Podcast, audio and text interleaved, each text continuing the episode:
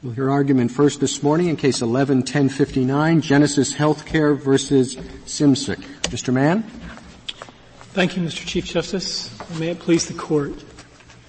The decision of the Court of Appeals deprives a defendant of the ability to free itself from litigation, even when it is willing to pay complete relief to the sole plaintiff. Thus, as long as the plaintiff refuses to accept full and complete payment, a putative collective action must continue onward to certification.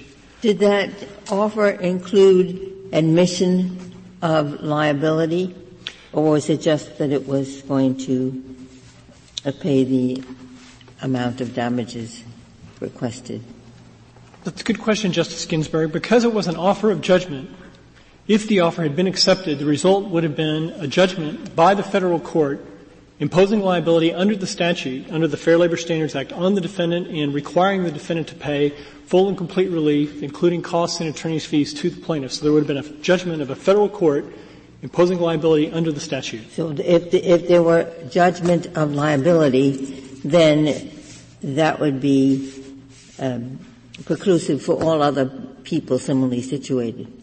Well, I think there's rules of issue and claim preclusion that would flow from the judgment, and it would have. Well, so the next case is another employee who claims uncompensated work time, and that's brought on behalf of similarly situated people. In that next case, the employer would be subject to summary judgment because the liability has been established. Well, there would be a variety of fact questions that would have to be resolved to determine the extent of the preclusion from the first judgment. But the rules of issue and claim preclusion would apply, and to the extent those rules call for matters that were comprehended within the judgment to bind in a later case, they would. I think the way that I would put it, looking back to Justice Kagan's opinion in the Smith versus Bayer case, it's common for there to be preclusive effect of a judgment in one case against people that are not parties. And this would have been a judgment imposing liability under the Fair Labor Standards Act based on the allegations made in the complaint. And that's counsel, so what am I to make of your transmittal letter, which says in the offer itself that JA 5556, that petitioners make clear that the offer of judgment, quote, was not to be construed as an admission that petitioners are liable in this action or that respondent has suffered any damage. What are we to make of that? Well, when you're now claiming that you would have accepted a judgment of liability? Well, I don't think that you have to rely on my statements here to say that we would have accepted judgment of liability at that time. The offer itself is a formal offer of judgment on a form promulgated by the trial court. The offer itself is not an admission of liability. The offer itself is not a judgment against the defendant. The offer is a statement that, under the ordinary rules for Rule 68, if they accept the offer, there would be a judgment against our clients. How did you pick the $7,500? That's detailed later in the joint appendix at pages 77 to 79, but essentially what our client did is they took the amount of time for breaks during the respondent's period of employment and offered her full wages for all of the break time so that whatever amount of break time was appropriately charged for her. I see in the FLSA that it also requires an amount for liquidated damages. Did you include that amount as well? Yes, Your Honor. Yes, Justice Sotomayor. Counsel, what if the district court, this proceeding is forwarded and you file the suggestion of mootness, whatever, and the judge says, I have this suggestion of mootness. I also want to address the certification issue. The mootness argument is scheduled for 3 months down the road, the certification issue for 2 months down the road. Isn't this just a question of what order the district court wants to address these two issues? Okay, so there's two things I want to say about that. The first one is to talk about what happened in this particular case, which is the case that's before the court, and the second is to discuss the practical consequences of what could have happened in some other case. So what happened in this case is that it was uncontested that the offer provided complete relief, and so the respondent suffered a judgment to be entered against her because of the conceded adequacy of the offer. And at the time that judgment was entered, nothing had been done about certification. At the time the offer was entered, had made nothing done about certification. So what we think — it's not possible for anything to be done about the certification because you moved immediately. The complaint is filed, and then you moved — then you immediately offered the judgment that you did. Well, I think there's two questions to unpack here that are implicit in both what the Chief Justice is commenting on and what you're commenting on, Justice Ginsburg. One is the question that was presented in the petition, which is, what is the effect on a collective action if before certification or any motion for collective process has been determined, the sole plaintiff loses an issue in the case? The second one is, how do you deal with the housekeeping issues of terminating the interest of a plaintiff when there's no longer controversy between the plaintiff and the defendant? And so — it seems as though it's more than a housekeeping issue that's involved here, because I mean, I realize that you have an argument about what happens when the plaintiff's individual claims have been fully satisfied, but the plaintiff continues to want to represent other individuals. But here, the plaintiff's individual claims had not been fully satisfied. She walked away with nothing. She walked away with no judgment, and she walked away with no $7,500. And the question is, how can it possibly be that her individual claim was moot? Okay, so I think there's two things to say. One is, we view that as a housekeeping question because it seems to us clear that if the defendant no longer wishes to contest liability and formally offers to pay all of the relief that the person could possibly win in any form of litigation, it has to be the case that the individual's interest is moot. Now, it might be that the appropriate response is, as is the consistently the law in the Third Circuit, is that the district court should just dismiss the case because if the person won't take yes for an answer, the federal court doesn't need to do anything more. But there's nothing in Rule 68 that you're basing your position on a rule that provides as the only sanction if the plaintiff continues and gets less than the offer of proof, then the plaintiff has to pay the cost. Rule 68 doesn't say anything about dismissing suits. I don't think our position depends on Rule 68 at all for the mootness. Our position for the mootness is that if there's no further controversy about the relief that is created by the cause of action, there's nothing more for the trial court to do. Well, let me ask you this question. Just tell me as a matter of common practice. Do district courts enter judgments against plaintiffs routinely when a full offer of settlement has been made and the defendant just is silent? I mean, does this happen? I just can't remember seeing a case, but this it may be that it's common practice if the plaintiff doesn't reply and there's an offer that's filed with the court says, I haven't heard anything, I'm going to enter judgment. I think that the courts of appeals have taken a variety of approaches to what I'm characterizing as a housekeeping question of, if there's no further controversy between the plaintiff and the defendant, how do we move the case off our docket? One approach, which is followed by some of the courts of appeals, is that you enter a judgment against the plaintiff whether they like it or not. A judgment in favor of the housekeeping, you enter a judgment in favor of the plaintiff. It needs to be clear, in favor of the plaintiff. Right. Whether they want a judgment or not, you say, here's everything you asked for, you must take it. Another approach is to say, if they're willing to give you everything to which you're entitled and you won't take it, then there's no reason why we should continue to adjudicate your case because there's not really a controversy yet. Well, here's what the court said in Knox last year when it said, what makes a case moot? It says a case becomes moot when it's impossible for a court to grant any effectual relief whatever to the prevailing party. Now here, the judge says, okay, is this case moot? Well, it's not moot because I could give, at the very least, I could give the plaintiff $7,500. But I didn't give the plaintiff $7,500. So she still has her claim for at least $7,500, regardless of the collective side of this action. I mean, she hasn't been satisfied. Okay, so let me respond to that. I think Knox flows naturally from Friends of the Earth, and I think they're both saying exactly the same thing. And what's going on in those cases, and I suppose in the Nike case from last month, is this general problem of a defendant has faced a piece of litigation and they no longer wish to contest it.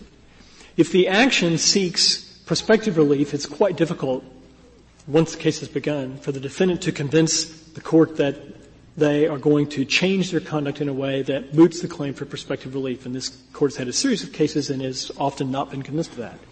In a case that only seeks retrospective relief, it's somewhat easier to convince the court of that. One way would be to formally offer to pay everything the person could get.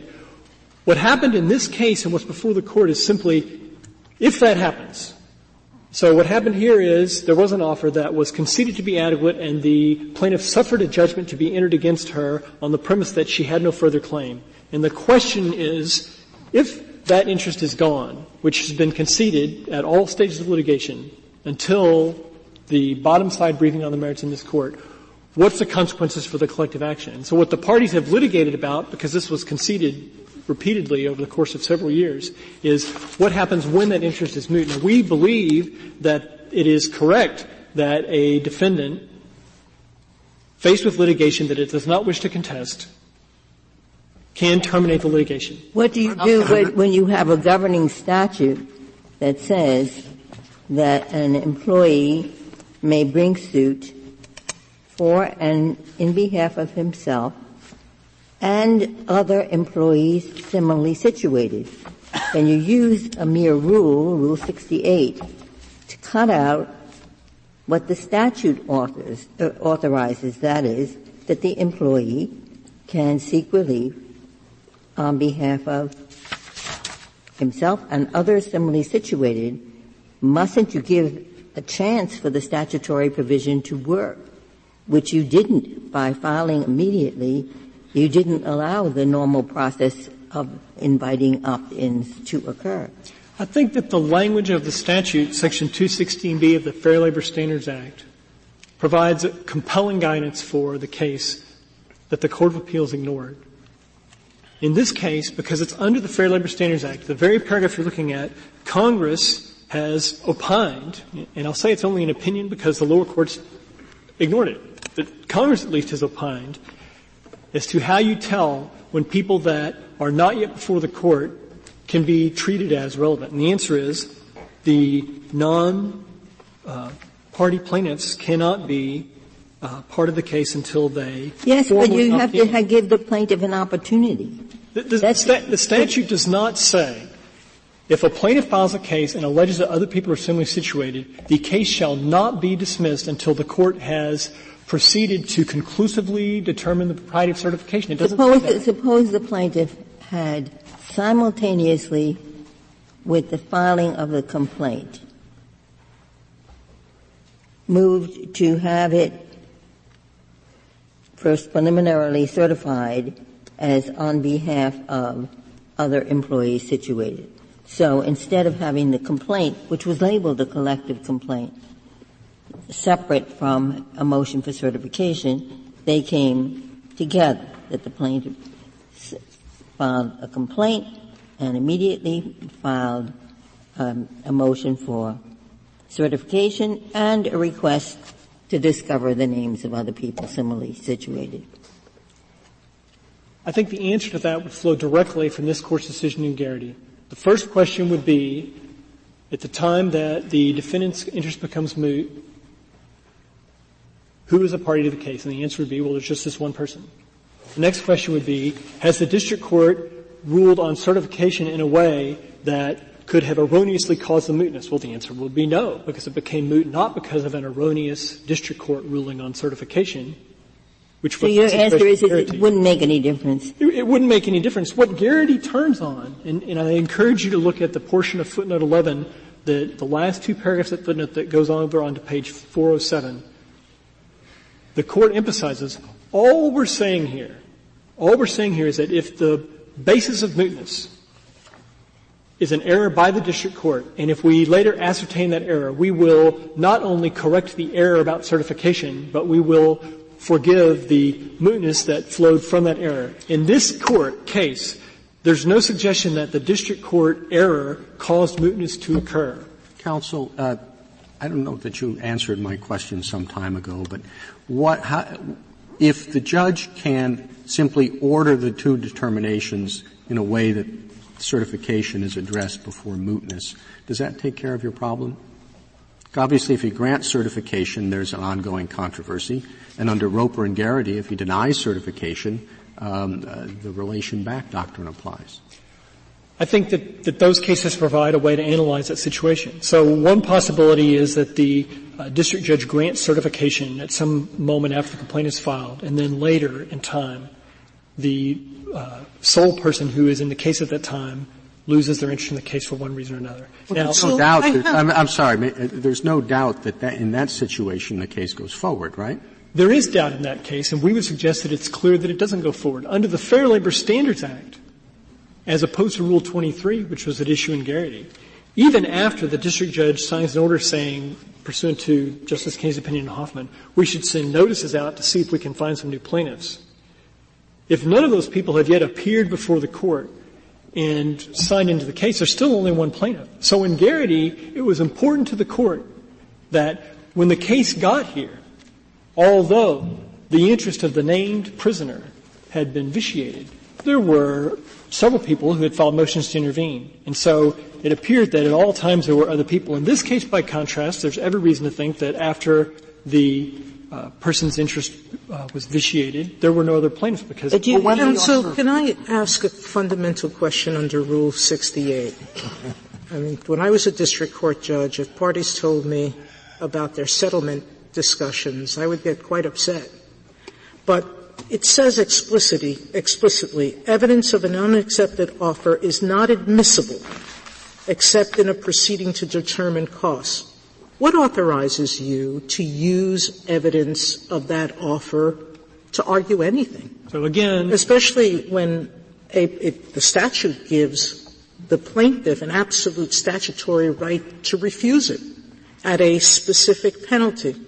What permits you to use it as evidence of anything, mootness, I don't care what you're using it for, except in cost? Okay, so I would say two things. The first thing is, of course, the plaintiff did not challenge the use of the offer in the trial court. The second thing, responsive to your question on the merits, is trial courts have considered this question, have generally considered that the offer is admissible by analogy to Rule 408, which deals with settlement discussions more generally, and the advisory committee notes discuss this, and the general idea is the offer is being admitted for a purpose other than to prove the validity or amount of the disputed claim. And so this makes no sense to me, because if the offer is for judgment, it has to be proved of validity and amount, because at least you should be able to get a judgment. Well, I think that the offer is not being admitted to prove the validity of the plaintiff's claim or the amount of the plaintiff's claim. The offer is being admitted to prove that the plaintiff has the first person. Didn't you just tell me that an offer results in an admission of liability and a judgment for a particular amount? If the plaintiff accepts the offer, then the district judge will enter judgment for the plaintiff in the amount of the offer. The district courts that have considered this have ordinarily concluded that in cases where the offer is not accepted and the defendant contends that the offer is complete, that the offer can be admitted for the purpose of proving that there is no controversy between the parties, which is distinct from admitting it for the purpose of proving the validity or amount of the claim. Mr. Mann, could I come back to your response to the question of Knox, the statement in Knox that where the court can provide no relief, there is no standing. I would have thought your answer to that is not. I mean, you answered it on the facts, but that statement was not meant to be exclusive. That's the only situation in which there is no standing. It was addressing just the third prong of our standing doctrine. Namely, the prong that where the court can issue no relief, the remedial prong, that one of the elements of standing is the court has to be able to provide relief. But there are other elements to standing as well, including whether there's injury in fact and whether the injury is, springs from the action that is challenged. And those prongs would continue to exist. I didn't think Knox's statement was meant to be all inclusive, that's the only way in which standing can be eliminated. I think that's correct, Justice Scalia. And so the problem that we face here is the questioning relates to something that was not disputed below. And our position is a relatively simple one, which is that under the doctrine of mootness, it has to be correct that if there's not a controversy between the plaintiff and defendant about a cause of action authorized by law, then the case is over. And that was all conceded below. The plaintiff suffered a judgment to be entered against her. She did not challenge that judgment. But, Mr. Mann, your own – I'm sorry. This question. Does the district court have the authority when an offer of judgment is made to hold a hearing as to whether the offer of judgment actually gives the plaintiff everything that the plaintiff could possibly get under the complaint? We think that's the appropriate response. We think that what should happen is that if the defendant makes an offer of judgment and files a motion to dismiss, suggesting that it provides complete relief, that if the plaintiff doesn't concede that the case should be dismissed, the district judge should hold a hearing, as the district judge did here. Where does it say that in Rule 68? The proceeding isn't under Rule 68. What is it under? The proceeding is under Rule 12b as a motion to dismiss for lack of jurisdiction because the case is moot. See, we don't think that it matters that the offer happened to be made under Rule 68. There are obvious... Well, your offer says you hereby offer to allow entry of judgment under Rule 68.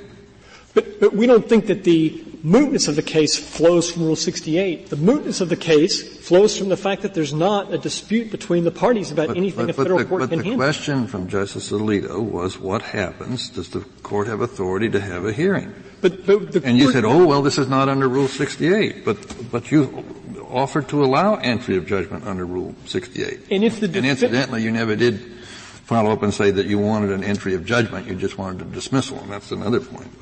But because the plaintiff didn't accept the offer. One course of action is we make an offer under Rule 68, and the plaintiff says, all right, let's have a judgment under Rule 68, in which case there would be a judgment under Rule 68.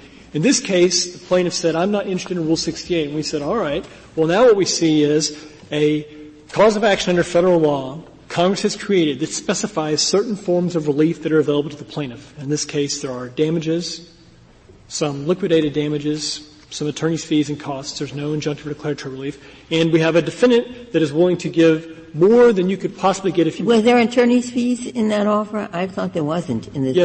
Yes, there were. The offer specifically provides for attorney's fees, and even if the offer didn't provide for attorney's fees, they would be available under Section 216B. But this, I take it, is a statutory case, not a constitutional case.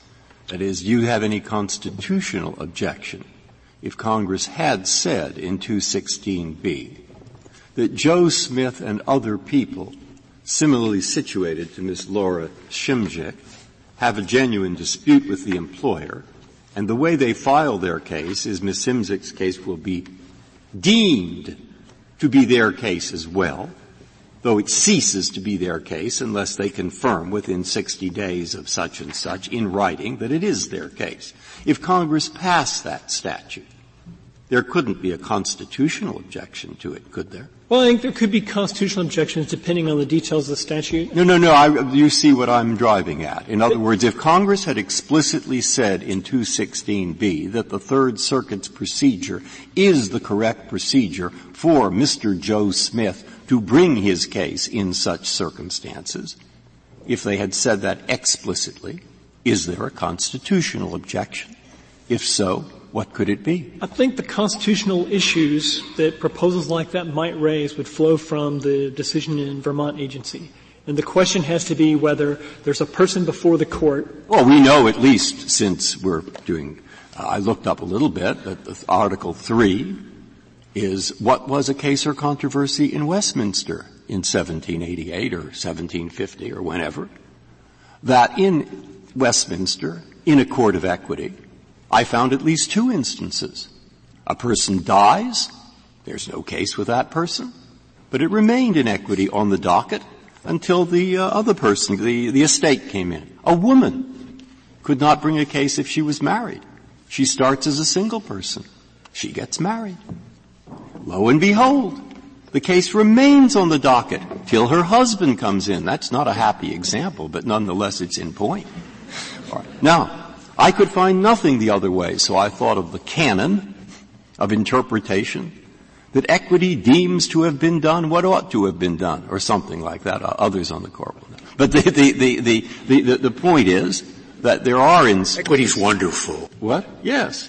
It remained on the docket in the Westminster courts, even though there was no plaintiff. So I would ask you again, is there any counterexample? Is there any instance from equity or elsewhere where there is a constitutional objection, had they said it? At which point our question is, have they said it? I think the problem is, in that case, there's an identifiable person to substitute. In this case, it's not substituting somebody for the plaintiff. It's leaving the federal — No, it's Mr. Joe Smith, if he confirms it in writing. The problem in this type of case would be that the federal proceeding would be moving along for a substantial period of time with no plaintiffs, and the district judge's role would be simply to assist the plaintiff in trying to find new plaintiffs' counsel in trying to find new plaintiffs. I'll bet you equity could have considered the husband to have been substituted automatically, and could have considered the estate to have been substituted automatically. That happens when that particular element is eliminated. But there's nothing automatic about discovering some new plaintiff who is out there. We don't know who's out there. On that note, I'd like to reserve the remainder of my time. Thank you, counsel. Mr. Katyal. Thank you, Mr. Chief Justice, and may it please the Court. I'd like to begin with the question of whether a withdrawn Rule 68 offer could moot a case. It cannot.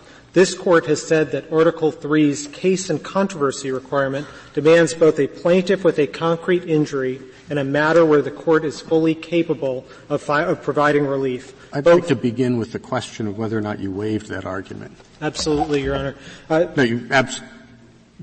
Did you waive it or not? We did not waive it. We do think that the brief in opposition should have pointed it out. Absolutely. It was a mistake on our part not to bring to the Court's attention the impact of an unaccepted Rule 68 offer. However, we do think that this Court can consider that. And the reason for that is that it is an answer to the question presented. Indeed, it is literally the question presented. Here is the question presented as my friend Mr. Mann wrote it. Whether a case becomes moot and thus beyond the judicial power of Article III when the lone plaintiff receives an offer from the defendants to satisfy all of the plaintiff's claims. And we submit that the answer to that question is no, that the mere receipt of an offer without more cannot possibly moot a case. Well, that was not the way the case was presented in the body of the petition, and I would suppose, if that were your objection, that it wasn't received, wasn't accepted. We might have heard about that, as you suggest. And if in fact we thought we were dealing with a case in which the Rule 68 offer was not accepted, we might have thought differently about whether to grant it. I completely understand that, Mr. Chief Justice. I guess I would say, however, this Court in LeBron confronted a similar situation in which the matter of whether Amtrak was a state actor was not present in the cert papers. Indeed, it had been disavowed, as Justice Scalia's opinion for the Court said. Nonetheless, the Court considered it and got into the merits of that question. And we think here, actually, it's an easier case for the Court to get into than LeBron. I have a question. You rely on the question presented. Your reformulated question doesn't have that feature in it. It does have the unaccepted offer feature in the question, and of course this Court's decision in Bray does say that it is the question presented as the Court granted it that controls. Counsel, from the beginning you never accepted the offer. That's exactly right, Justice. What you appear to have conceded and is that the amount of the offer would settle your personal claim. I don't quite think we conceded even that. That's a separate matter. That's about what the terms of the offer were. And our first point to you is to say this offer wasn't even accepted. Mr. Mann is waxing nostalgic about an offer that literally has not given Ms. Symczyk a dime. She is as injured today as she was the day she filed her complaint. What do you think a court should do in that circumstance where a defendant comes forward and says, I'm willing to satisfy the entire claim? What should happen? If we think that, just like the Solicitor General, we think that in that circumstance it is possible for a court to enter a default judgment and force relief upon the plaintiff. And is this under Rule 68 or is this under some inherent authority? I think it could work either way so long as the the forcing happened within the time period of Rule 68. I don't think, like, the court can, like Lazarus, raise this after it has already been withdrawn. The text of Rule 68 says the offer is now dead. If they had, I imagine, moved for the court to enforce that order, enforce the offer and enter a default judgment within the 14-day period, then I think that would have been something that might have been possible to do. What benefit does this, why are you arguing so much? You will have, an entry of judgment in the favor of your client who is, according to you, similarly situated to lots of others. Why don't you just, if somebody comes forward, just take them in, go in, and you get a check for $7,500 or whatever it is, you get attorney's fees, and you can do that as often as you want. For two reasons, Your Honor. First is, of course, that is precisely what didn't happen here. Ms. Symczyk has zero, not even the $7,500. Well, I know, but that's the fortuity of the fact that she didn't accept the offer. And we're dealing, perhaps, with a case on the record as presented to us where she did accept the offer, if you waive that argument. So assume the case where the offer is accepted. And I think it goes back to what then Justice Rehnquist said in Roper, because what he said is it's not then just about the individual plaintiff. You can't force an offer onto a plaintiff that doesn't have doesn't award complete relief, because if you do so, it undermines the collective action aspect of the claim. Well, it undermines the collective aspect if she never brings the suit in the first place. I mean, I must say I'm not terribly impressed by the fact that if she drops out, there's no collective suit for these other people. There's also no collective suit for these other people if she never appeared in the first place. I don't know that the law demands that there be a collective suit. If she doesn't bring suit, or if she brings suit and is given everything she wants, the case is over unless other people have come in. Justice Scalia, we think that the Congress has answered that question, at least in 216B, by providing for both the opportunity to file a complaint on her own behalf as well as for those that are similarly situated. And so I think that, as Justice Ginsburg said to my friend, if you adopt their rule, essentially you truncate that process and eliminate the ability of people to opt in any given situation. And that, for that reason, is very much, assuming that we get to this question, that it is very much like Gerstein or Sosna or Roper in that circumstance. Mr. Pichel, I'm a little troubled that you have given up or argue that the ability to enter a forced judgment is permissible under Rule 68.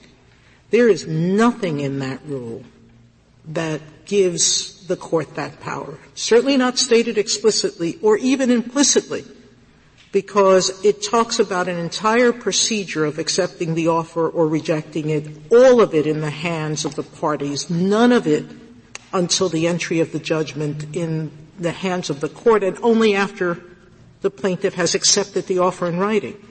So I can't see anything but an inherent power. So, for me, if there's an inherent power, it has to be under a default judgment, because the other side's saying, "I give up." Exactly. That's all right. That's so. Let's go from there, at least with me, and that may answer an earlier question about an inquest on damages, because that is a part of the requirements for a default judgment. So that if there's a dispute about damages, that can be resolved. But my point is that liability is admitted. Now let's deal with the Chief's question and Justice Scalia's question, which is, in what ways is this comparable to a shared cost, like what motivated our decision in class actions, that the settlement of one existing plaintiff doesn't settle the collective action? How is this similar to that? Yeah, so we think that the corpus of cases that this Court's handled in the class action area, such as Garrity and Gerstein and the like, we don't think they absolutely control this question. I don't want to say that. But we think that they set out two principles that help inform the Court's judgment. The first is that when you have circumstances like this in which a claim has gone away as moot because the named representative, the claim has gone away for one reason or another, there's play in the joints. Essentially, you can have a bridge plaintiff who acts to keep the case alive for purposes of letting the class unfold. That's really what then Justice Rehnquist was getting at in his decision in Roper, and we think that there's a lot of force to that because otherwise, as Justice Ginsburg mentioned, the collective action mechanism doesn't even get off the ground. Well, you don't accept the argument that I suggested that is Rule 216, the Fair Labor Standards Act, in saying that you can commence a suit on behalf of others similarly situated, and implicit in that is that there be some decent interval for you to find similarly situated people. We absolutely agree with that, and we think that's precisely the problem in this case illustrates it, Justice Ginsburg, because we filed their complaint, and 75 days later they filed their preemptive Rule 68 offer, and now they're coming before the court and saying something even more radical than I think any court has accepted to my knowledge, which is even filing a class certification motion along with the complaint wouldn't be enough. That is something that would essentially cut the heart out of the collective action mechanism. Why didn't you file the motion for certification along with the complaint? Because the text of Rule of 216B provides for two different processes, both the filing of the complaint and then a subsequent opt-in process. I suppose we could have done that. That's what the Seventh Circuit is said to do in a case called Damasco.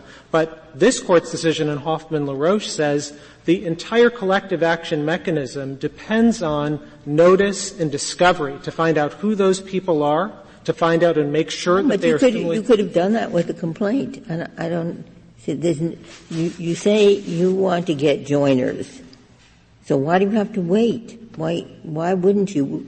Why wouldn't the most logical thing be to say, Court, we've labeled this a collective action, and now we want to start the ball rolling in getting certification?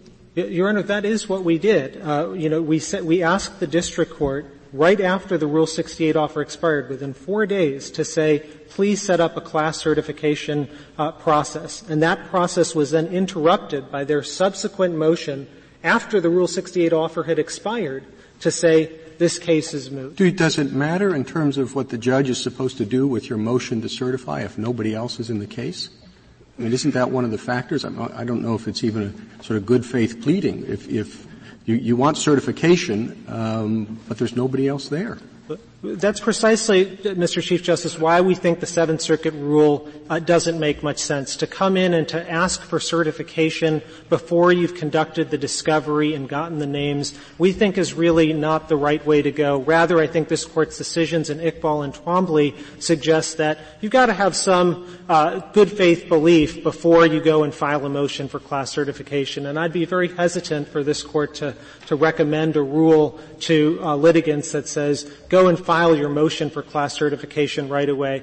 This Court in McLaughlin, I think, essentially said that it's not about the timing of when that motion for certification unfolds. At 500 U.S. page 68, the Court said, the fact the class was not certified until after the named plaintiff's claims had become moot does not deprive the Court of jurisdiction. We recognize in Gerstein that some claims are so inherently transitory, that the trial court will not even have enough time to rule on a motion for class certification. We're interpreting.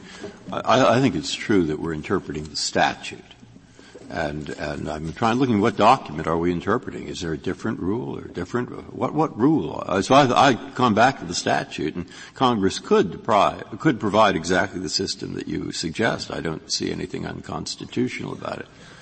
But isn't it a little hard to read this statute as providing that mechanism?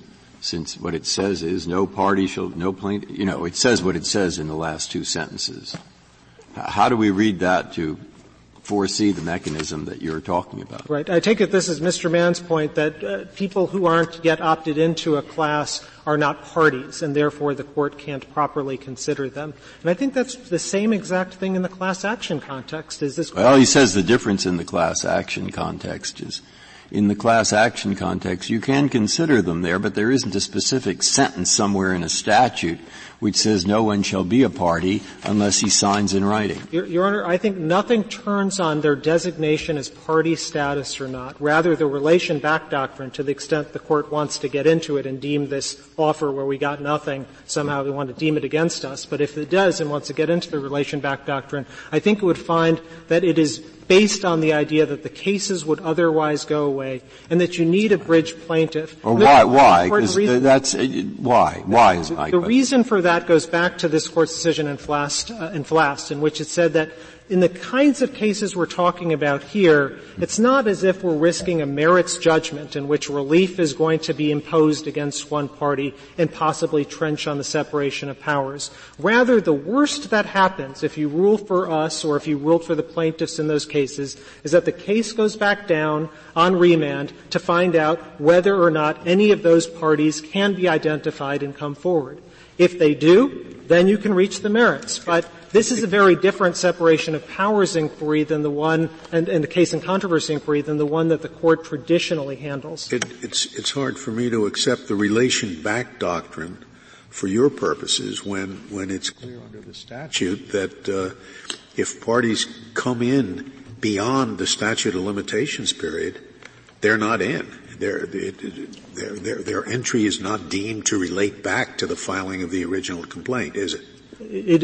For purposes of the statute of limitations. For purposes of the statute. So you want one relation back doctrine for the statute and a different one for what we're discussing here. Absolutely. And we think actually I know you do. And Justice Scalia, we think that statute of limitations argument cuts the other way. So the statute of limitations provision, which is Section 255, says that in determining when an action is commenced for purposes of the statute. And so we don't think it bears on the question or not of whether relation back applies. Much to the contrary, the real worry in the class action context, and indeed my friend's opening line is, these cases are going to linger forever and the defendants are going to have no tool.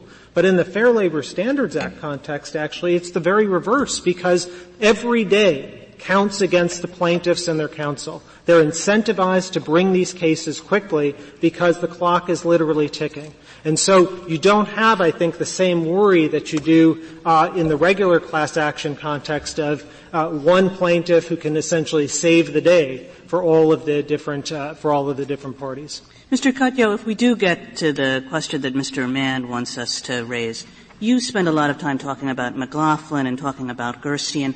Those cases were about prospective relief. You're asking for retrospective relief.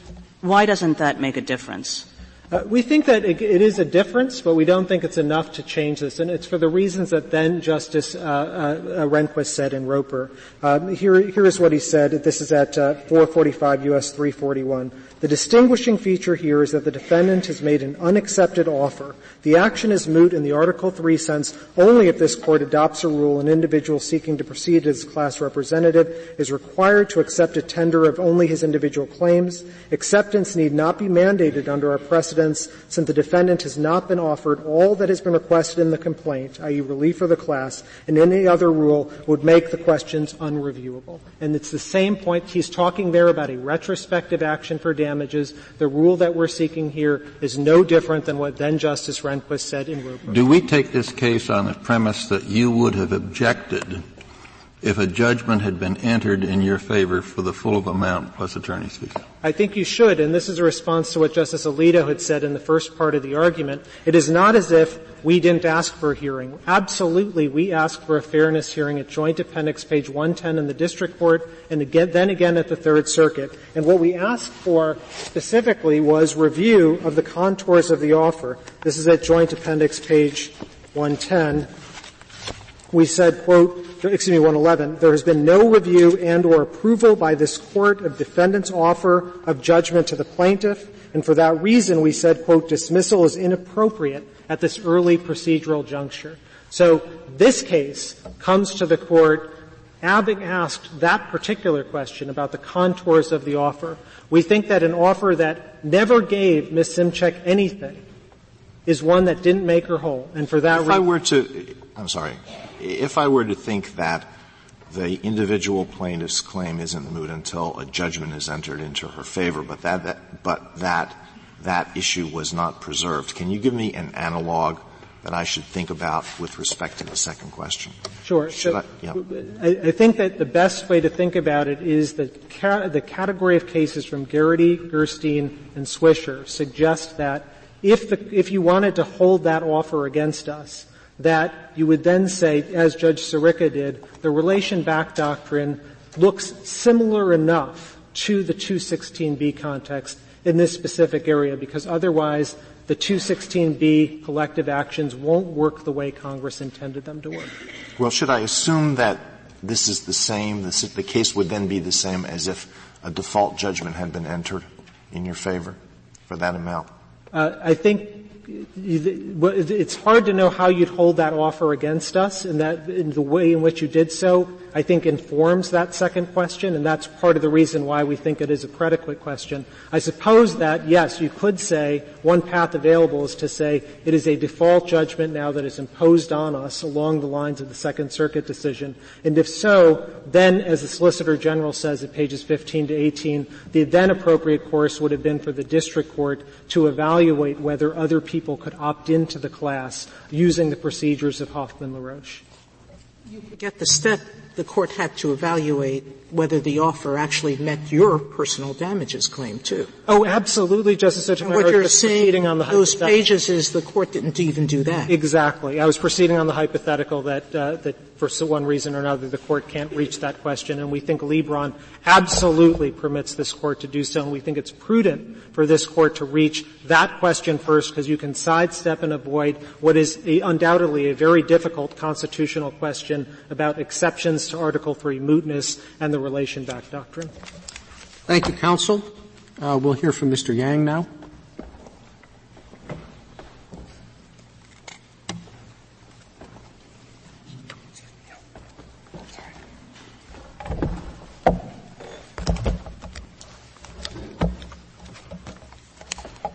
Mr. Chief Justice, and may it please the court, respondent has never been compensated for her individual damage claim, nor has she received a court judgment favorably adjudicating that claim. It follows that her individual claim remains live, as does this collective action more generally. A settlement offer does not moot a claim if it's not accepted. Individual freedom of contract is basic to our legal system, and mutual assent is always a necessary element for any settlement. Rule 68 embodies those principles. How does that differ from an employee who says is annoyed for a variety of reasons at the employer, and he sues the employer for his pay for the month of October? The employer says he got his pay. I sent him the check. I mean, he gets it every month, and he says, yes, but I didn't cash the check. Is there a case or controversy? He can go sue for his paycheck that he didn't cash? Well, if I'm not sure what the injury would be. Yeah, okay, so why is it any different when the defendant employer says, here's the check?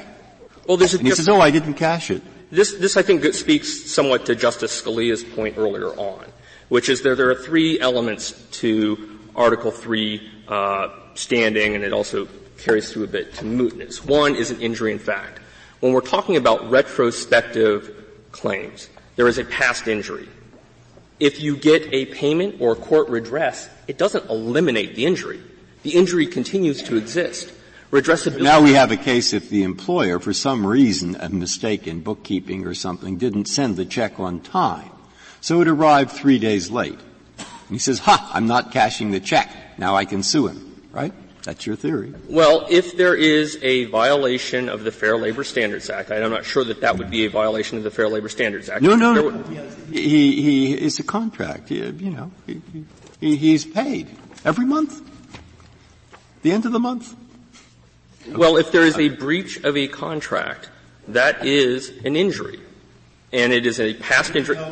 The employer gave him the paycheck, he just didn't cash it, plus the damages for the 3 days. If I can just finish, I think it is a past injury. It is traceable to the defendant, and it is redressable because the requested relief would redress it. There may well be a defense on the merits. It may well be that there was payment. There could be a court. I'm not sure I understand. You think there's a live case, not if he doesn't cash it, but I guess as Justice Breyer was asking, if it's a day late, you said, well, there was a past injury, it was a day late, it could be redressed by telling him what? Pay him again, or?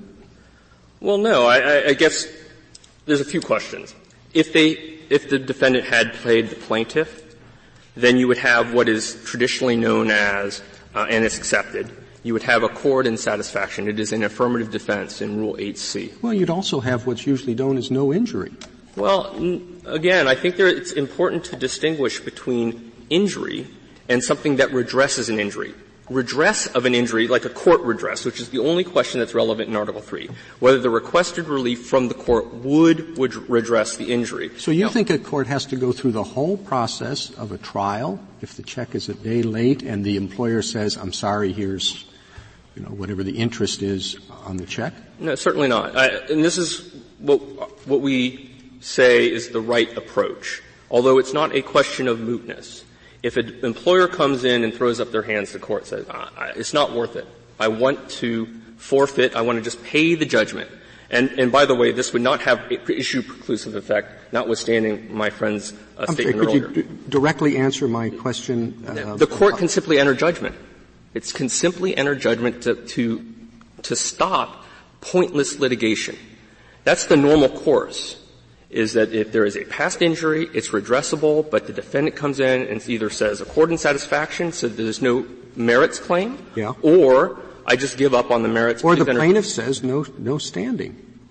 Well, I don't think it's a question of standing because there's two issues going on. Standing has to exist at the beginning of the suit. It's assessed at the date that the complaint is filed. And as we've said, at every stage of the litigation. Right. That's the mootness inquiry, then. It has to continue to persist throughout the litigation.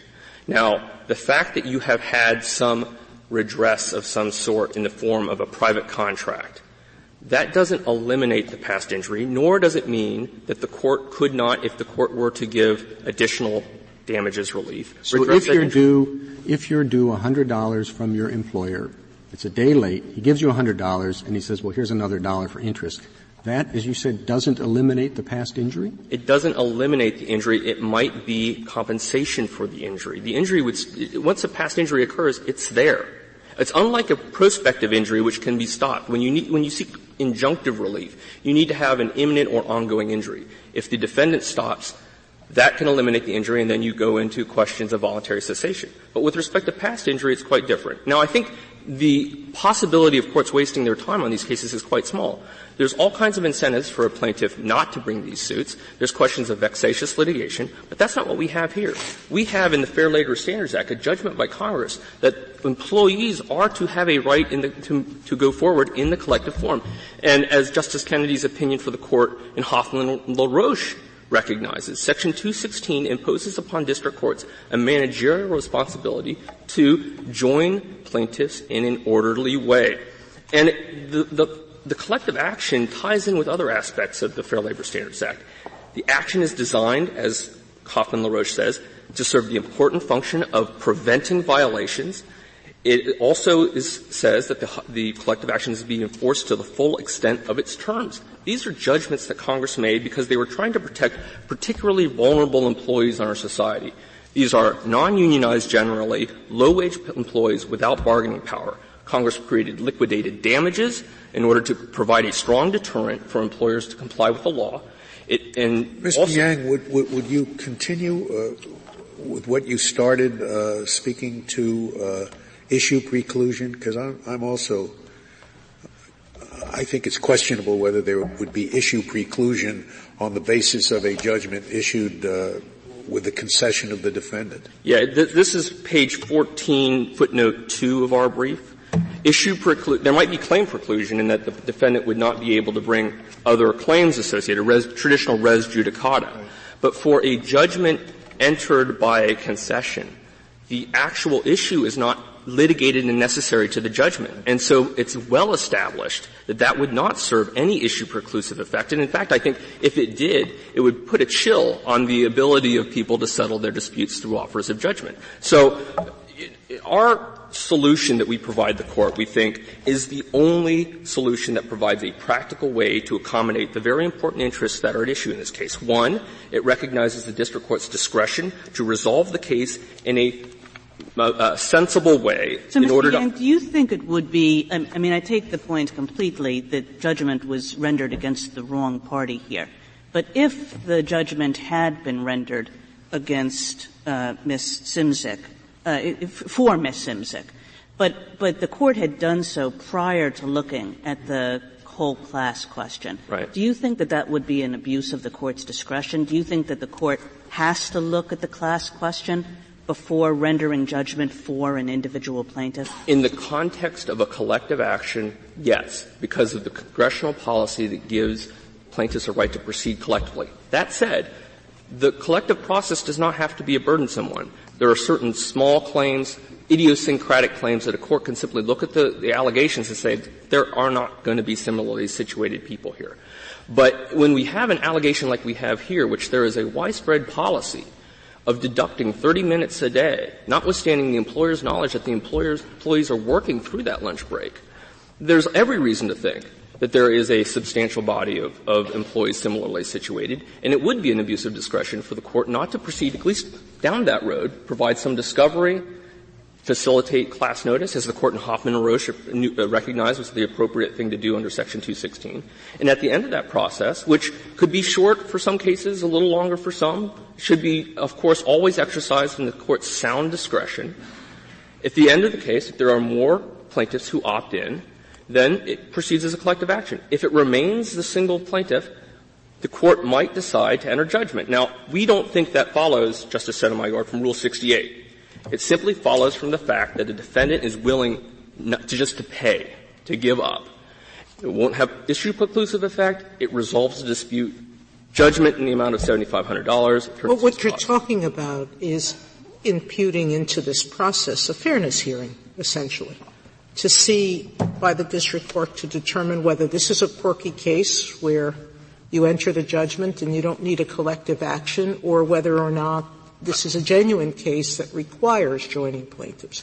May I answer the question? Certainly. Chief Justice? I don't think it's a fairness hearing. I think what it does is it's a question about whether there are people similarly situated. And if there are plaintiffs similarly situated, the case should proceed. If at that point the defendant wants to pay everyone, certainly could do so. But my guess is usually the claims will be litigated on the merits at that point. Thank you, counsel. Thank you. Mr. Mann, you have 4 minutes remaining. Thank you, Mr. Chief Justice. May it please the Court. I think the most useful thing to do is to address the point that Justice Breyer has raised several times, because I think it's important to discuss the relationship between what I would call the statutory facts and the constitutional question that they might raise. And so I do think it's fair, in a sense, to think about this as a statutory case. When a plaintiff files suit in a federal court, often the cause of action rests on a statute that Congress has adopted. Those statutes have a lot of attributes that Congress can control that make it easier or harder for a defendant to make an offer of complete relief. They can provide for mandatory shifting attorney's fees, as this one does. They can alter the rules for shifting costs, as perhaps the Fair Debt Collection Practices Act does from last month. They can provide for injunctive or declaratory relief, which makes it basically impossible. But Congress gets to decide when they write a statute whether they want to make it a statute for which it's right, that's true. And so what we would be reading into this statute is a relation back doctrine, which happens every day of the week in a class action cases and has historical analogies. Well, so I understand the difference you're pointing to, but why not read that in? It would be fair, and it would get the job done that Congress sets up in the statute. That's the argument the other way. And that leads me to the second point I wanted to make, which is exactly what's the constitutional problem. And I think the way to get to it is when my colleague, Mr. Kachal, refers to the worst that happens. Well, the worst that happens, I think it's important to understand what the worst thing is that happens. The worst thing is that happens is the case is on the docket of the federal district judge, and there is no plaintiff with an interest. And the procedure in the district court is we should spend some time, have some discovery, look around to see if we can find another plaintiff. And so I think that that's a different problem from how the district court should decide the order of hearing of deciding motions. If the problem is, Mr. Mann, if this is if what Mr. Young just told us is so, that there would be no issue preclusion because there's been no adjudication of anything, then it seems to me that this case falls into a classic exception to mootness, which is defendant's voluntary cessation doesn't moot a controversy, And this controversy is capable of repetition yet evasive review, because every time so the plaintiff's got this judgment, not preclusive. The employer continues in the old ways. The plaintiff sues again. This seems to me to fit exactly into that category of case. If there's no issue preclusion, defendant doesn't have to stop the practice, can continue the practice, and then every time there's a suit, say, okay, we'll pay the judgment. All right. So I spoke it artfully before. Obviously, there's a difference between claim preclusion and issue preclusion, and what I was attempting to say, inartfully, I will agree, was the extent of the preclusion will depend on the issues that are actually litigated in the proceeding. And so I don't — there's nothing litigated when you have a — claim preclusion is going to apply because there's a judgment by hypothesis. Claim preclusion, but the claim is, for this period of time, I wasn't given the compensation. That's the claim. But and then it's another period of time, and there's no issue preclusion. But in this particular case, there's no further dispute likely to occur between these parties. These she no longer works for us. There's no reason to think she's going to work for her again. The Court has extended the capable of repetition and evading review to class actions in three cases, Gerstein, Riverside, and Swisher. But in those cases, what happened was the plaintiff sought prospective injunctive relief. The case became moot. If the Court had held that those cases were outside of Article III, the result would have been that the defendant could have been engaging in a conduct that allegedly violated federal law and would never have had to change. In this case, what happened? In this case, and in the cases like this, what happens is someone seeks purely prospective relief, retrospective relief for something, an injury that is complete. Except for their attorney, she would have received complete relief. We didn't engage in our conduct any longer. Thank you, counsel. The case is submitted.